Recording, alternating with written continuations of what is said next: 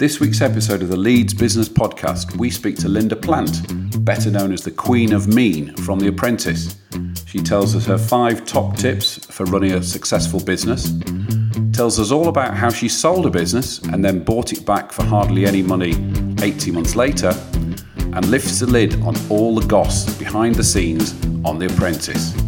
Before we get into that, don't forget to subscribe at leedsbusinesspodcast.com to ensure you don't miss another episode. Let's talk to Linda. Welcome to the Leeds Business Podcast. Today we've got the Queen of Mean from The Apprentice, Linda Plant. Hi, Linda. Hi, Phil. Do you like being called the Queen of Mean? Um, well, it seems to be uh, my persona now. Uh, I don't mind being called the Queen of Mean as long as people, when they meet me, realise I'm not that mean. Right. Okay. Good stuff. Good stuff. So we're on the Leeds Business Podcast. We talk to Leeds business owners. Why are you on the Leeds Business Podcast, Linda? Well, because I'm a Leeds girl, born and bred, and lived there for um, over 30 years of my life. So I think I'm northern through and through, really, although I live in London now. I'm definitely a northern girl. Fantastic. Fantastic.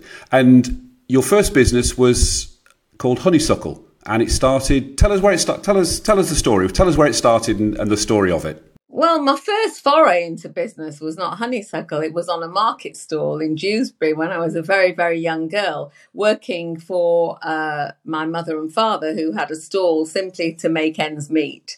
Um, and I then progressed from. We then progressed uh, from the market stall. I was at the time probably under 13 but loved it loved knew knew right away that business and trading would be something i'd love uh, we progressed from that one market stall in Dewsbury into uh, going into Sheffield into an indoor market there.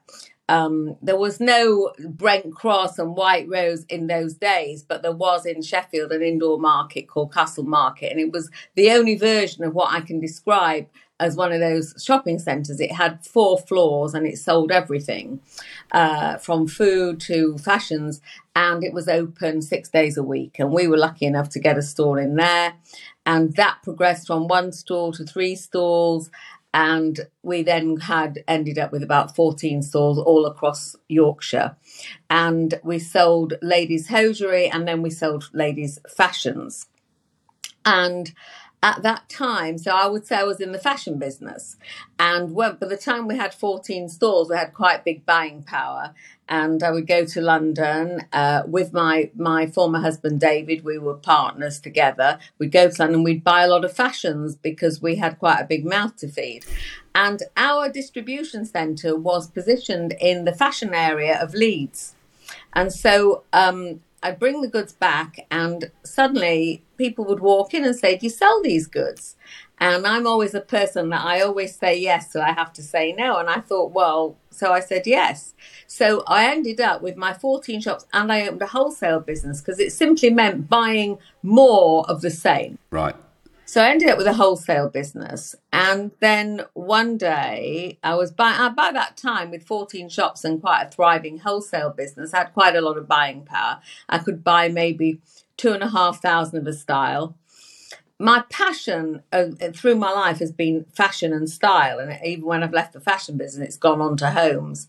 Anyway, um, I met I met up with a Chinese guy who used to supply me, and he said to me, "Why don't you go to Hong Kong, Linda?" Because I was buying quite a lot of stuff, and he said, "I've got a very good friend, and he is a quota holder and a supplier for Freeman's Mail Order." But Freeman's Mail Order have just opened their own office in Hong Kong, and he's looking for a he's looking for a customer, and he's got the quota. He's also an exporter, and he's a financier.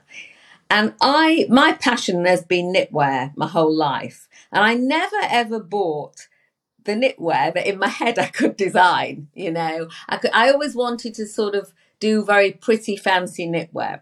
So I went to Hong Kong because I knew that with my 14 shop stroke stalls and a wholesale business, I could buy two and a half, three thousand of a style. So I thought, well, I haven't got a lot to lose. I'm going to go to Hong Kong. I went to Hong Kong and I met this gentleman and he said to me, I will supply you the quota and I will also finance you because when you become an importer, you have to have a big line of credit because you need to open letters of credit. And you need to open letters of credit well before the goods are shipped. And then the goods are shipped. Uh, so, in order to really thrive, you have to have someone financing. And he said to me, I will finance you uh, and I will open the letters of credit. So, off I went and I, he said, I'm going to take you around all these different factories. I went around all these factories and I looked at goods being made for America, goods being made for Canada, good me, goods being made for all over the world. And I would see designs that I liked and I would modify them to fit what I thought was my customer base. But everything, because I always tell people in when I'm when I'm when I'm mentoring, you need a USP, you know, some unique selling point. I decided to set me apart. I wanted to focus on pretty feminine knitwear and tops and t-shirts. So I put a range together. By the time I'd been there 10 days, I'd gone to all these factories and I'd put a range together, which was all a very similar handwriting. It was flowers, it was embroidery, it was feminine, it was pretty.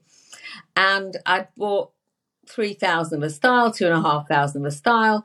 And I was in a taxi and I thought, you know, I think I need to make this a brand. So through my through my journey, I've never really planned what I'm going to do. I, as I've gone along, I've I've fallen into it. Right. Not fallen into it, but thought my way into it. So I thought, I think this should have a brand name. Um, I didn't really at that time think I would become one of the biggest importers in the country, but I knew that it needed a brand, it needed an identification. And I thought, well, it's feminine, it's pretty, it needs a pretty name. And so I thought of honeysuckle. And um, in Hong Kong, it's very easy to get. I quickly had some labels. I, I, went to a graphic company, they drew up labels, everything, the design for me. And so by the end of my trip, I had a range and I had a brand. Um, and I came back to England and I hung the samples up in my Leeds warehouse. And as I hung them up, everyone's going, When is that coming in? When can we get that? When can we get that? And truthfully, by the time the first goods arrived, I'd pre sold everything. Wow. So I kind of knew that I was onto something that, you know, could be good. And um, as the goods were arriving, I had to go out for my next trip because you have to work six months ahead. I had no designers. So I went out for the next trip and uh, the agent said to me, we, you, We're going to do knitwear now, Linda. So, knitwear, you can't do much in Hong Kong. We have to go to Korea and Taiwan. I'd never been to Korea. I said, Korea? He said, Yes, yeah, Seoul. He said, Because they have a lot of quota and they're just opening new factories and we need to go. So, you know, I'm always I'm adventurous. I've been adventurous and game for stuff all my life because you know I've got a motto: if you don't buy a ticket, you're never going to win the lottery, are you? So you've got to have a go. And I still say that today, and I still believe that today. Um, so off I went to Korea. Actually, nothing had prepared me for Seoul, Korea, all those years ago. Curfew, one hotel. and most of all, they don't like women. they don't like women there. Date wise, what sort of time are we looking at here? Early 90s? Late uh, 80s? No, no, no, no, no, no. Late, no, no, no, late 70s. Oh, right, okay. Oh, wow, okay. Late 70s, yeah. Late, late, late 70s. So I get to Seoul and uh, I do the same thing. I go around the factories and they're making knitwear for all over the world, and I see lots of lots of knitwear, and it's very very cheap. I mean, some of the first basic knitwear I bought was sixteen dollars a dozen, um, and that was when a pound with my when the dollar might have been two to the pound, just to give you an idea how cheap it was. And anyway, I started to put this knitwear range together and I walk into a factory and I see because it's people say, you know, have there been major turning points in your life, in your career? And I think one of this, this what I'm about to tell you is probably one of one of the turning points for me. So I walk into this factory and I see hung up the most amazing sweaters. To be honest, if I saw them today, I'd love them. They had embroidery and velvet ribbons and diamante. They were everything one I could want, and they were beautiful. And so I said to the factory owner, I want to buy these sweaters. He said, Oh no, you can't have these sweaters. I said, Why? He said, Well, they're for an American designer called Maria Kim, and they're for her. So I said, Well, I don't want them from America. I'm from England, you know. I'm from England. I want them for England. He said, No, no, you can't have them. I said, Well, what do you mean? Because I'm quite persistent if I want something. I said, What do you mean I can't have them? So he said, Well, you know, I said, Well, is there anyone here who can give me authority to get them? So he said, Well, her husband is here, Namho. So I said, Well, let me meet him, you know. And he went, Oh, no, I don't know, because obviously, you know, women really were just, you know, I don't know if he'll meet you. I said, Of course he'll meet me, let me meet him. And my luck that there was one hotel in Seoul, he was staying in it.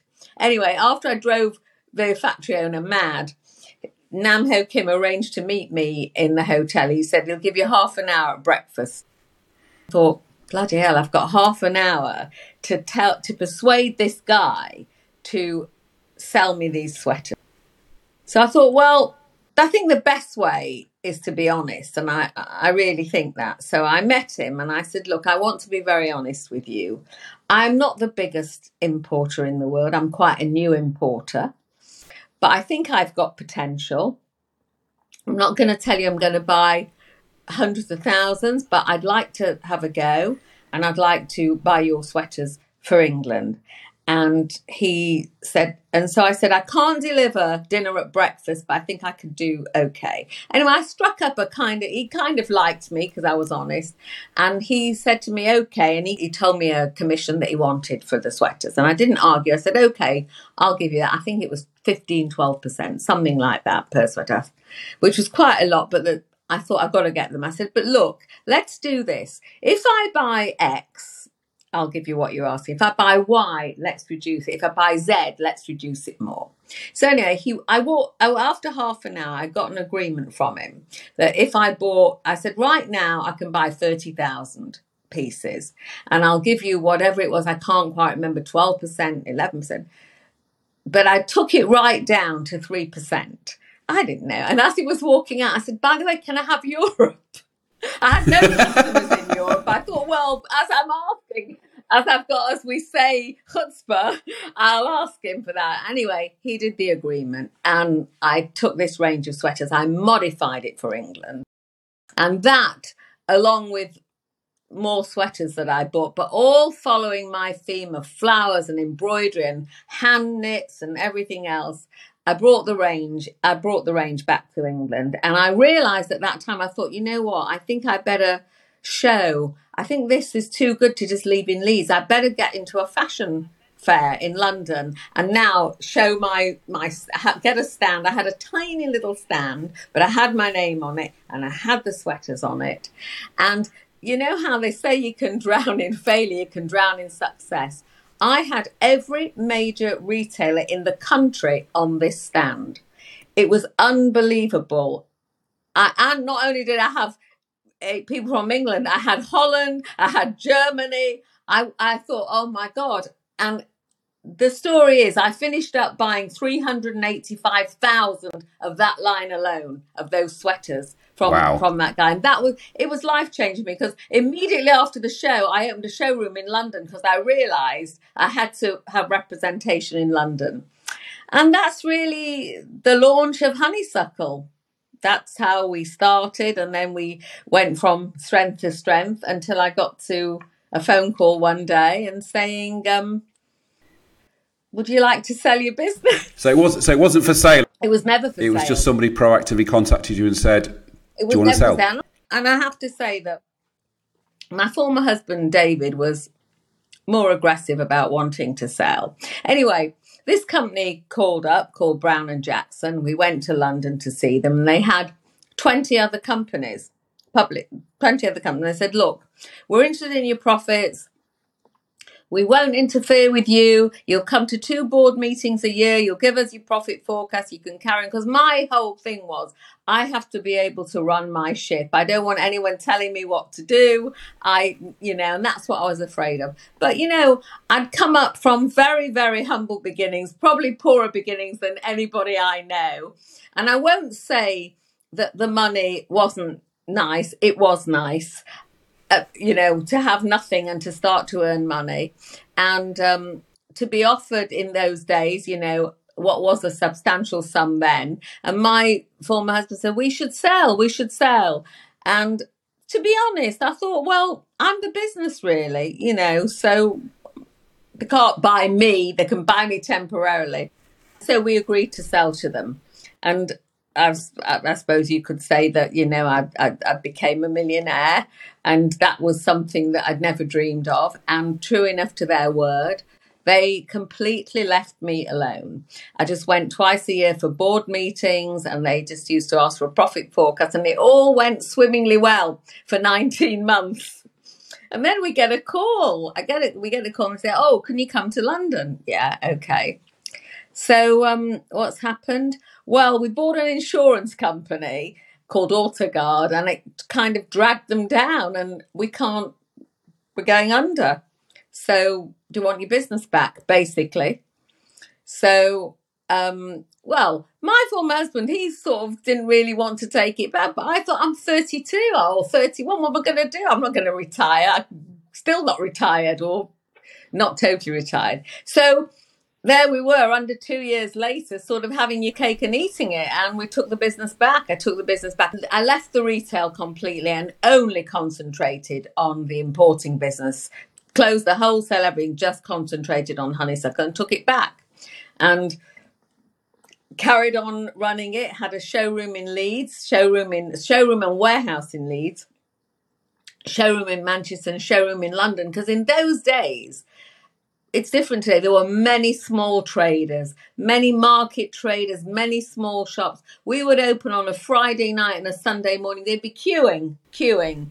We had, you know, cash and carries, and we did sell to the stores, but we had so many small traders. And I mean, and I, and in the end, um, I opened an office in Hong Kong, and I sold my goods I sold my designs. So you have to jump forward. I ended up in the beginning, I started on my own, but I employed a designer who stayed with me 18 years. She became my chief designer. I ended up with six more. I had a big design team in the end. And then when I started selling my designs worldwide, I also opened an office in Amsterdam to distribute to Europe. Fantastic. And um, that's that's that's what I did until uh, what would you? I mean, until we floated. That's another story. Well, we'll come on. We'll come on to the float in a minute. Um, what would you say?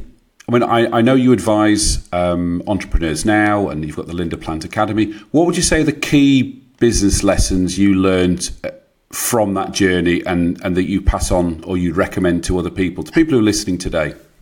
Well, I think you've got to persevere because uh, not everything is smooth running. So perseverance is very, very important. You know, you can't, and if you get a problem, you can't bite your whole problem off all at once. You know, you've got to take things a bit at a time.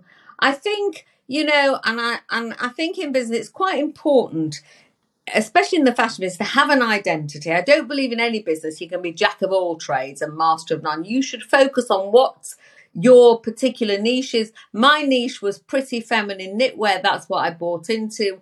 And I think in you know whatever business you're doing you've got to you should have a focus and my expertise is in trading businesses now whether that's sweaters whether that's tvs or microwaves whether it's multi-million pound houses it's the same principle you're trading and and i and i believe there's two things very very important in business relationships very important to preserve your relationships. They they are vital for you.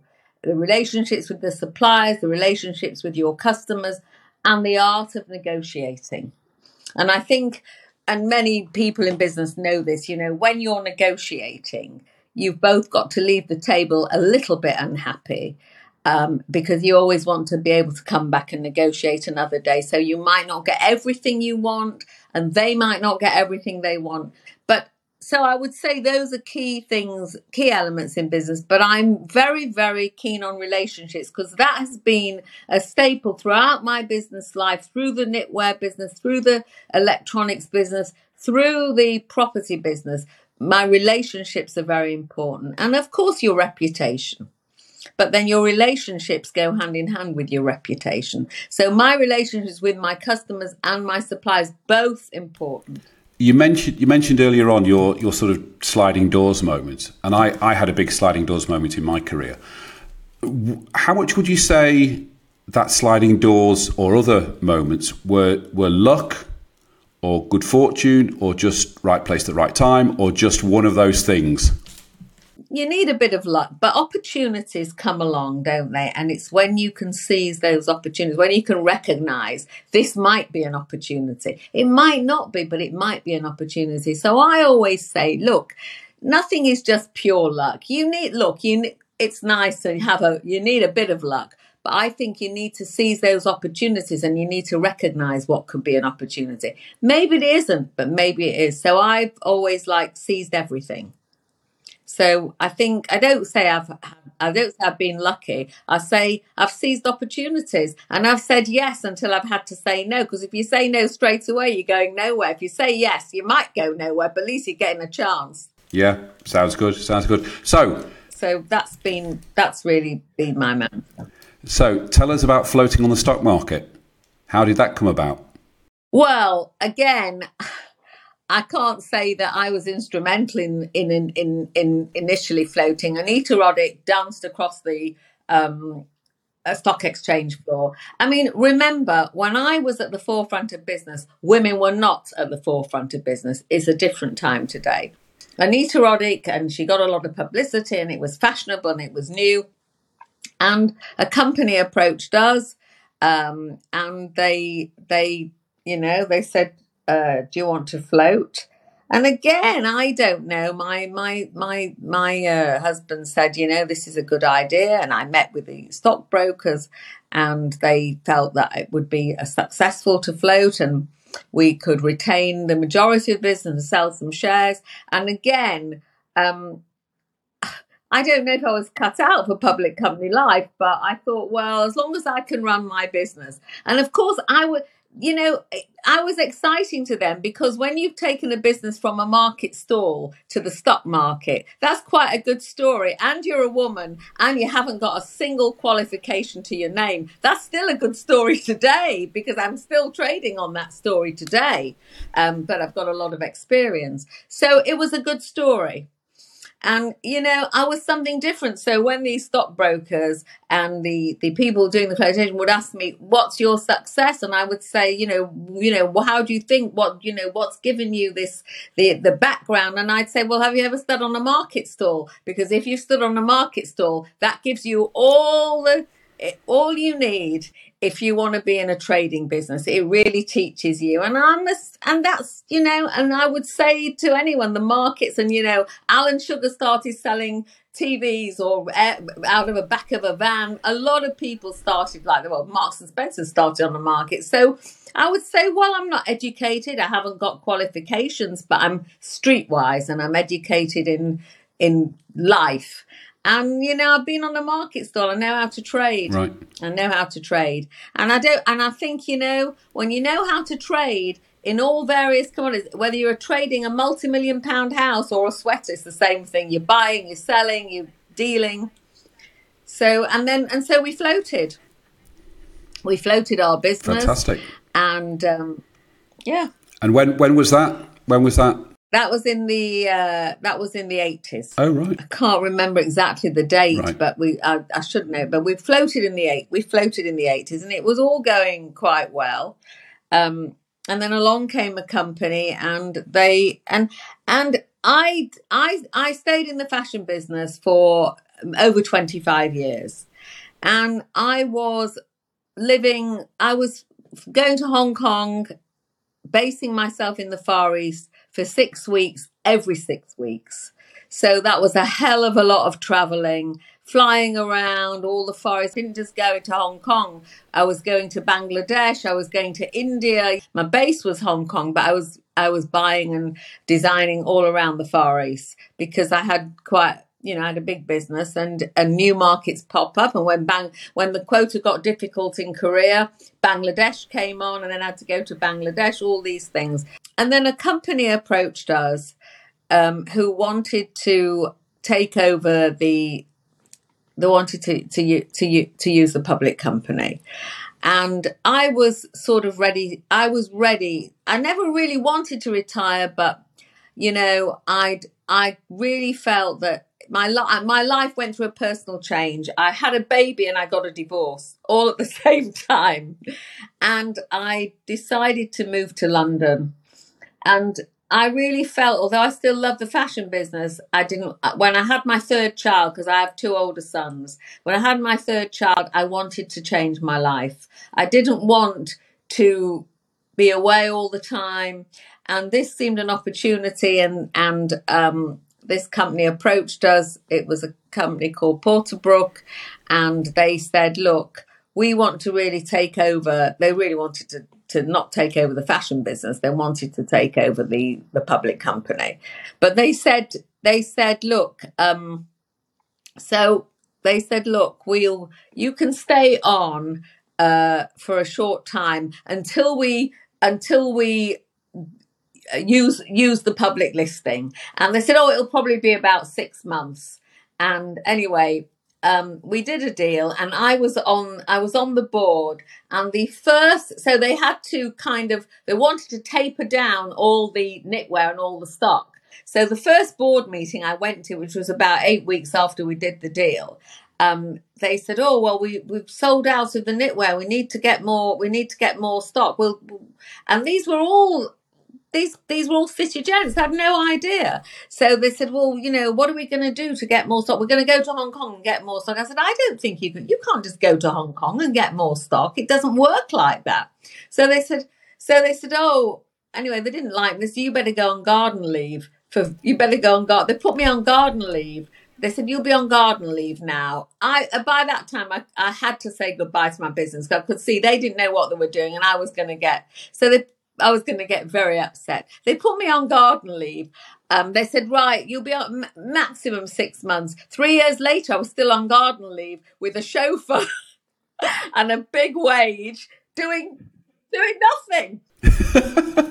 and every so often they say, "Oh, we need to renew. We need to renew. We need to renew." and I let them renew about three, two or three times. Then the fourth time, I said well, if you read if you want to renew, I want some more money and I want to get rid of the non-compete clause. I didn't have any intention to go back in the business. I said I want to be free to do what I want now. Being on guard, I'd just been well, I was living in London. I'd actually started to dabble in the property business.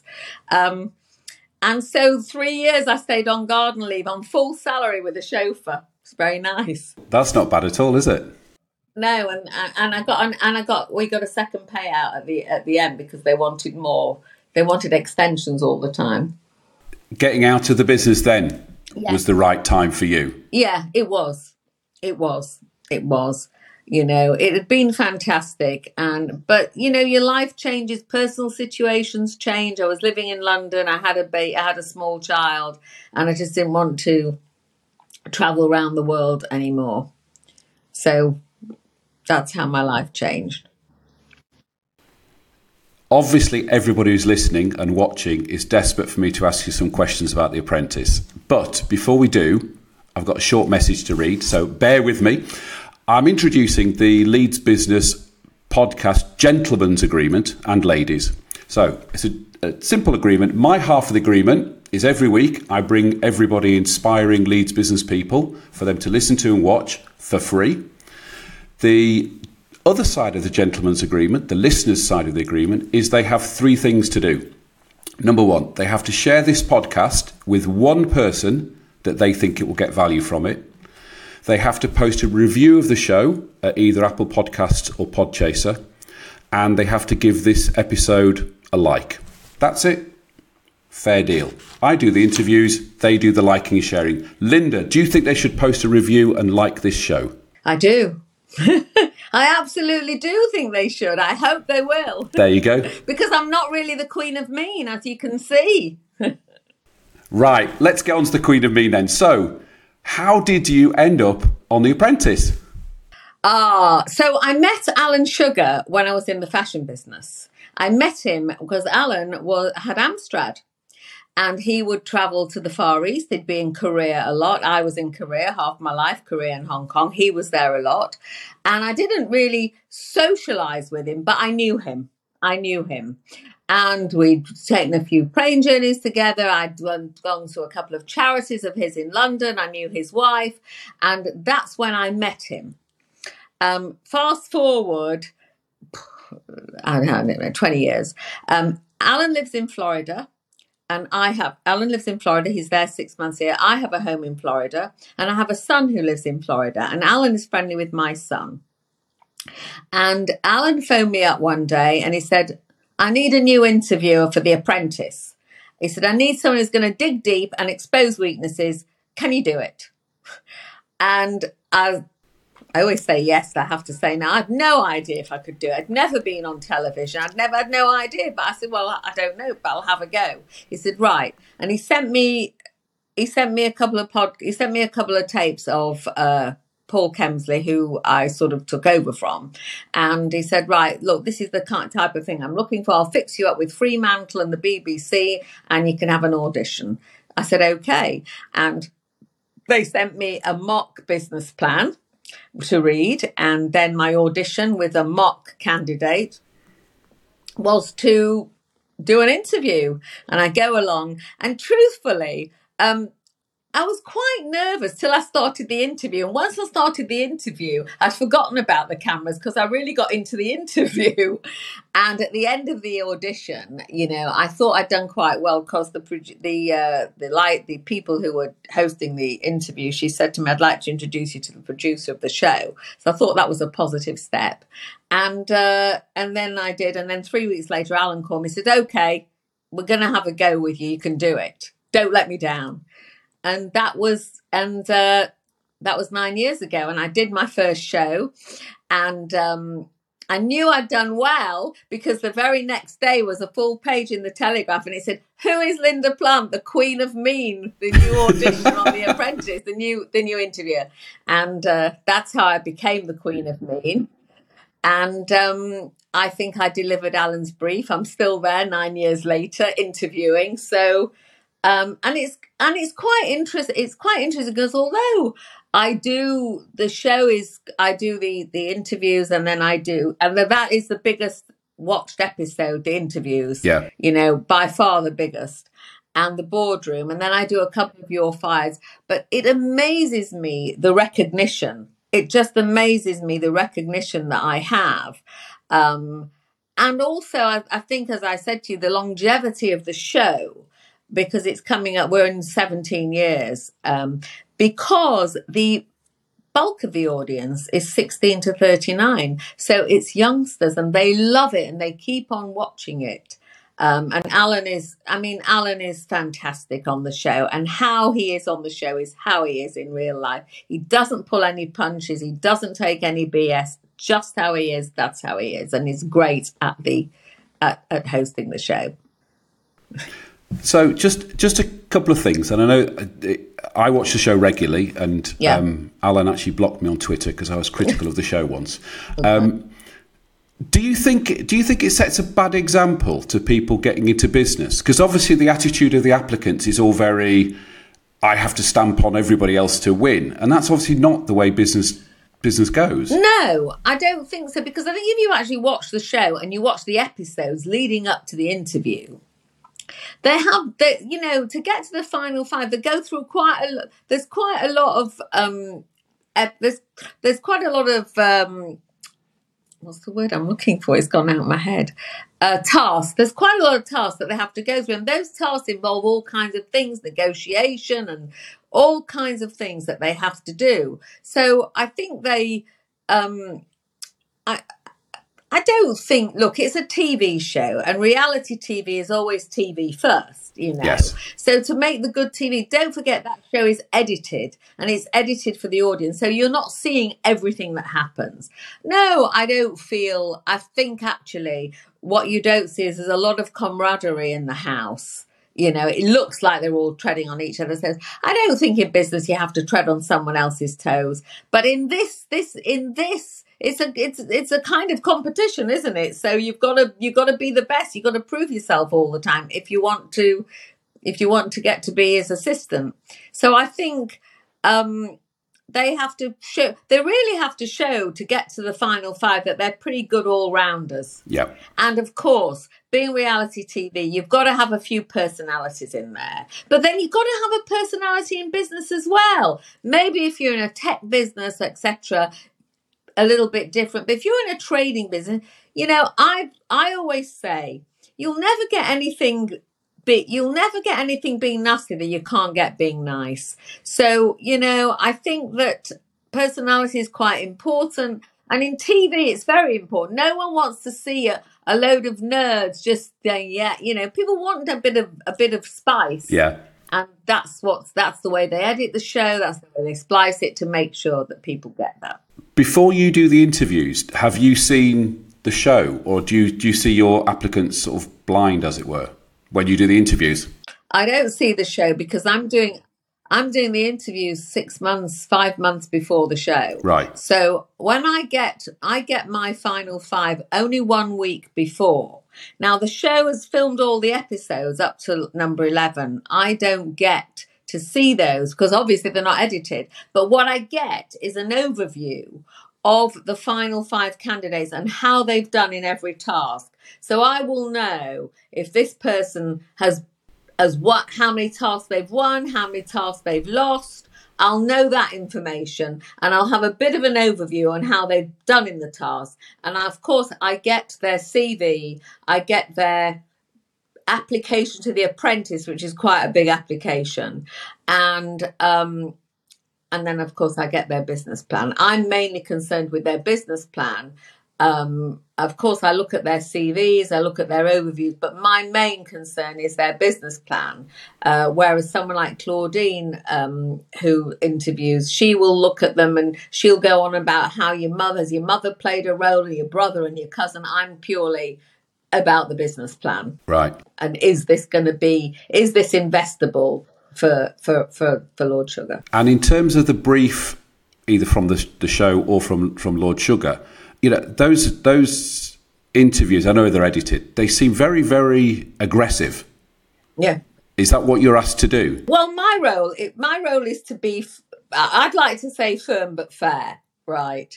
And so no, again, it's more interesting, isn't it? They're only aggressive. I'm only I'm o- I'll only fi- I'll, if you give me a business plan that's wreckable, I'll wreck it. You know, that's the whole thing. It's it. You've got to give me something that I that doesn't have big gaping holes in it. So that's really, I wouldn't say that I go out to be particularly mean or particularly aggressive. But if you bring a plan with no financials, or you bring a plan and go, this is rubbish, you know, you make, you've got a business making 20,000 this year, it's good. You're not going to make 1 million next year. You're not. It's pipe dreams, you know. So these are the things that I pick up on. And amazingly enough, every year they seem to give me the fodder to, you know, some years are worse than others. Some candidates are worse than others. What would you say, again, you know, obviously people who are listening, they're in business. What would you say makes a good business plan? When you see them, which ones, you know, what's in them that makes you go, oh, that's good? Well, first of all, your idea. Is your idea good? Right. That's that's the first plan. Is it feasible? Is it good? Is it different? Then, you know, let me look at your financials. First of all, let's look at the pluses, the minuses. Look at the whole plan. And then, are you bringing financials? Are they realistic? I would say the worst thing about a lot of these plans is they're just not realistic. The idea might be good, but then they go off on, you know, tangents of not realistic because they think if they say they're going to make a million, it'll impress Al and it won't. So I think a good business plan is good structure, a good story about your business, research, you know. And I always say, and I say this in interviews, if you if you if you don't know something it doesn't matter you know you can you can write down you need help or you can say you need help but uh, if you've got a good idea and you've got a well laid out business plan you're showing the strengths and weaknesses the competition all the things that are important and you're really showing but you understand what you're talking about because you've got to do research. If you want to start a new business, you've got to do research. Who's your competition? Are they good? Are they bad? What's the prices like? You know, you've got to come to you, you've got to know about your business. You might not know everything, but you've got to have a good amount of knowledge about your business. And so it's got to be well laid out, well structured. It's got to have financials in. It's got to have a growth plan. It's got to show is it scalable? Because especially if you're looking for an investment, is this scalable? Is it a scalable business? Some businesses are just not scalable, you know. And and and the growth has got to be structured and sensible, not twenty grand today and one million next year. And how are you going to do it? Uh, don't know, you know, or you know, you're not going to do it because you're not going to do that and you're not going to do that. And that's time and time again. You know, you're a mobile disco. You're not going to be an international party planner next year. Look, ambition is great. You've got to have ambitions and you've got to have dreams and aspirations, but it's got to be tempered with a growth plan. And is your business scalable to start with? People often say this, but does has Sir Alan picked, sorry, Lord Sugar, picked which one he wants before you what we see as you know the last two? No. Has he sort of given you a heads up? Oh, I like that one. I don't like that one. No. So he doesn't. So all the candidates put in their business plan at the beginning, all sixteen. And there is someone from Fremantle, I believe, who looks at them, but Alan doesn't see them until you get to the final five. He then looks at them. So, really and truthfully, they're supposed to, the two guys who do it for Fremantle, I think, are supposed to have, you know, gone through them a bit and scrutinized them a bit. I don't know. That to me, I think they must be a bit blind because I wouldn't, some of these business plans I wouldn't let in. But no, so Alan sees them pretty much when we see them you know. And usually it's not difficult to spot who's going to be the winner. Yeah yeah. And sometimes he'll phone up and say, you know, what do you think about this one? or go easy on that one because I think that one, you know, but at the end of the day, no, he he we do the interviews and the next day we we have a board meeting and with him and then it's kind of discussed who's good, who's not good, the wet, the strengths, the weaknesses, etc., etc. How long do you do the interview for? Because we see maybe two or three minutes of you no, yeah, but each interview is 30 minutes and it's one take, no editing, uh, no no no stopping, it's one take for 30 minutes and then it's edited afterwards. So 25 to 30 minutes each interview. Wow. Which is quite long. But then you need that amount of time if you're going to get into all the questions and, you know, talk about the business because some of the business plans can be 90 pages. Yeah, yeah. You might want to throw 85 of them in the dustbin, but you've got to read them all. Fantastic. Re- that's fascinating. Really, really fascinating. Um, now, one of the big sections, or one of the regular sections we have on the Leeds Business Podcast, is we ask our guests to do a how to. And we discussed this before, and we thought because of what you do on the show, you would do a how to run an interview yeah. as a manager rather than being, you know, often, often. Um, you see people doing how to as the interviewee. Yeah. So yeah, with your expertise, give us a give us five minutes how to to be a good interviewer rather than interviewee as a manager or owner of a business. Well, obviously, I think, first of all, when you're interviewing someone for a job, when I was interviewing for the fashion business, you know, the first thing I would do is look at how the person coming for the job how the applicant looked because if someone's coming for a fashion business then i think they need to look well put together they need to look like they know how to put things together if you come in looking wrong you know to me uh, that's already a bad sign before I've looked at your CV, before I've looked at your portfolio. I think it's important as well. Look, I always look I, I think people should be well presented. I like people who look you in the eye. I like people who can say to me, I can't do that. I don't know how to do that, but I want to learn. So I'm always looking for people that have got potential. They might not they might not know today, but you can see if a person you know is hungry if they've got potential i can't bear anyone that comes in and the first question they say is how much holiday that do i get or how many hours work you know i'm that's not my ethos so um I'm always looking for people who are enthusiastic, who come, I'm always looking for potential, and that comes in many ways. It might come if I'm interviewing for a fashion business, it might come in their portfolio, but often it comes in the personality of the person. You know, you can gel with a person or not gel with. I can tell quickly if I'm doing an interview. Obviously, the apprentice is slightly different because I've just got five people and I've got a business plan in front of me. But I think when you're interviewing, you can look at a person. Do you gel with that person? Can you see the personality? Can you see the vibe? Are they hungry? Are they ambitious? Are they going to be good for the job? There's a lot of components to be good for the job. If they can't do it, I don't mind if you tell me I want to learn it or have you got potential. So to be a good interviewer, I think you've got to feel the person. You know, it, it, there's a lot of gut feel in life. Do you not think? Do you not think that? I've had a lot of gut feel in my life for so many things. And truthfully, you know, when I became an interviewer on The Apprentice, I'd interviewed many people for my pa- fashion business. And uh, then as I went into, I ended up with an interior design business, which isn't that far away from the fashion business. As I said, it's style, it's fashion. But I'm looking.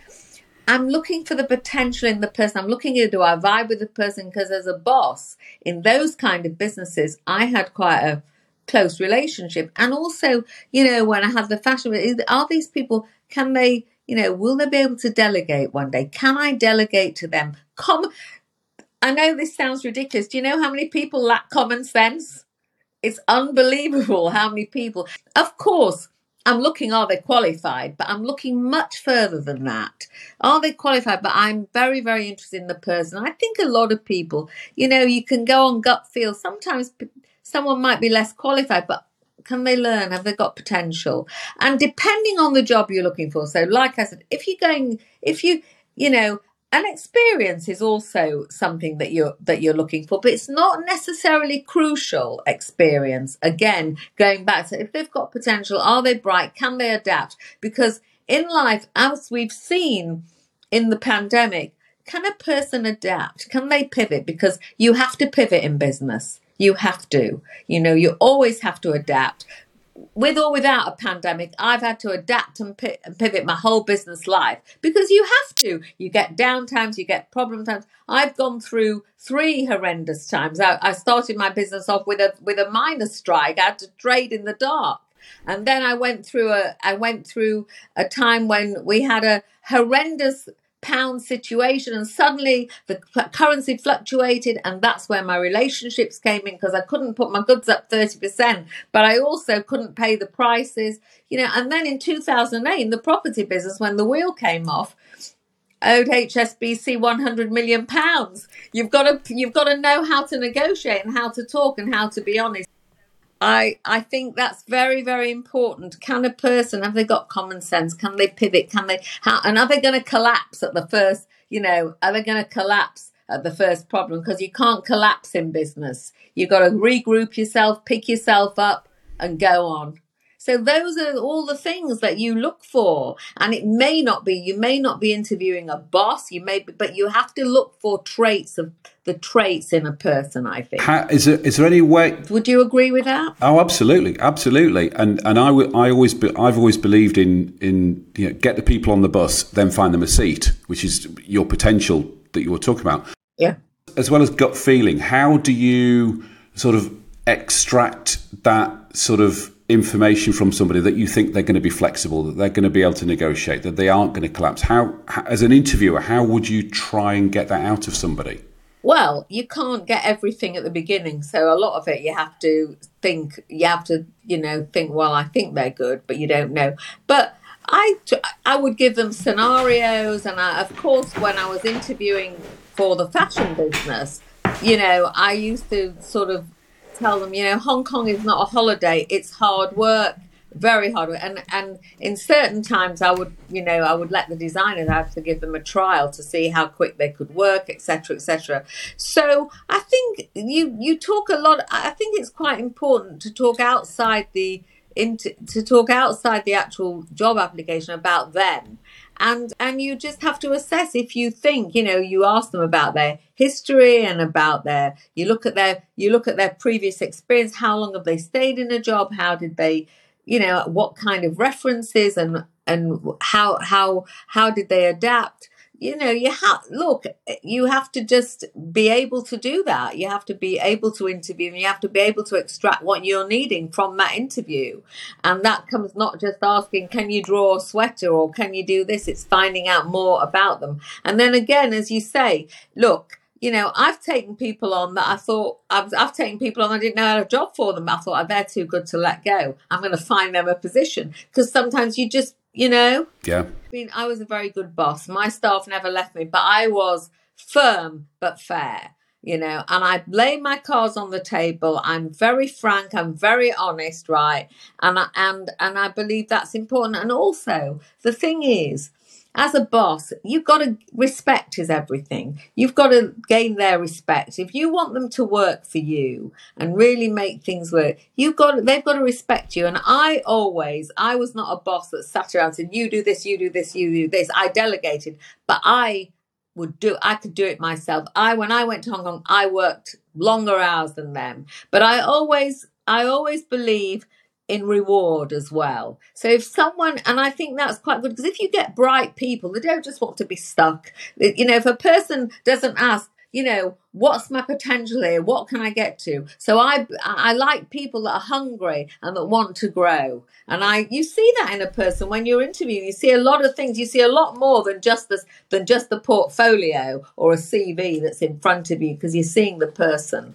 And, you know, so a lot of it is your gut feel. But if you're running a business already, you'll know what you're looking for. Absolutely right. Absolutely right. And, and, People do get hung up on what's on my CV. Have I got the experience? And actually, there's there's so much stuff that people bring that, like you said, enthusiasm, work ethic, all common sense, all those things you can't train in people, and potential, and and potential. Yep yeah but you on an interview you can get so much more than just what you see just the pictures they draw the cv they bring. You see you you you you interview them as well as you know yeah. reading their cv or reading their well you don't get a business plan when you're interviewing yourself for your company do you? But you still need to look for the look at the people. And sometimes even on the apprentice i might look at a business plan and form an opinion. When i meet the candidate i think different right but I have to go on the business plan because it's an investment. so, one last question for you, Linda.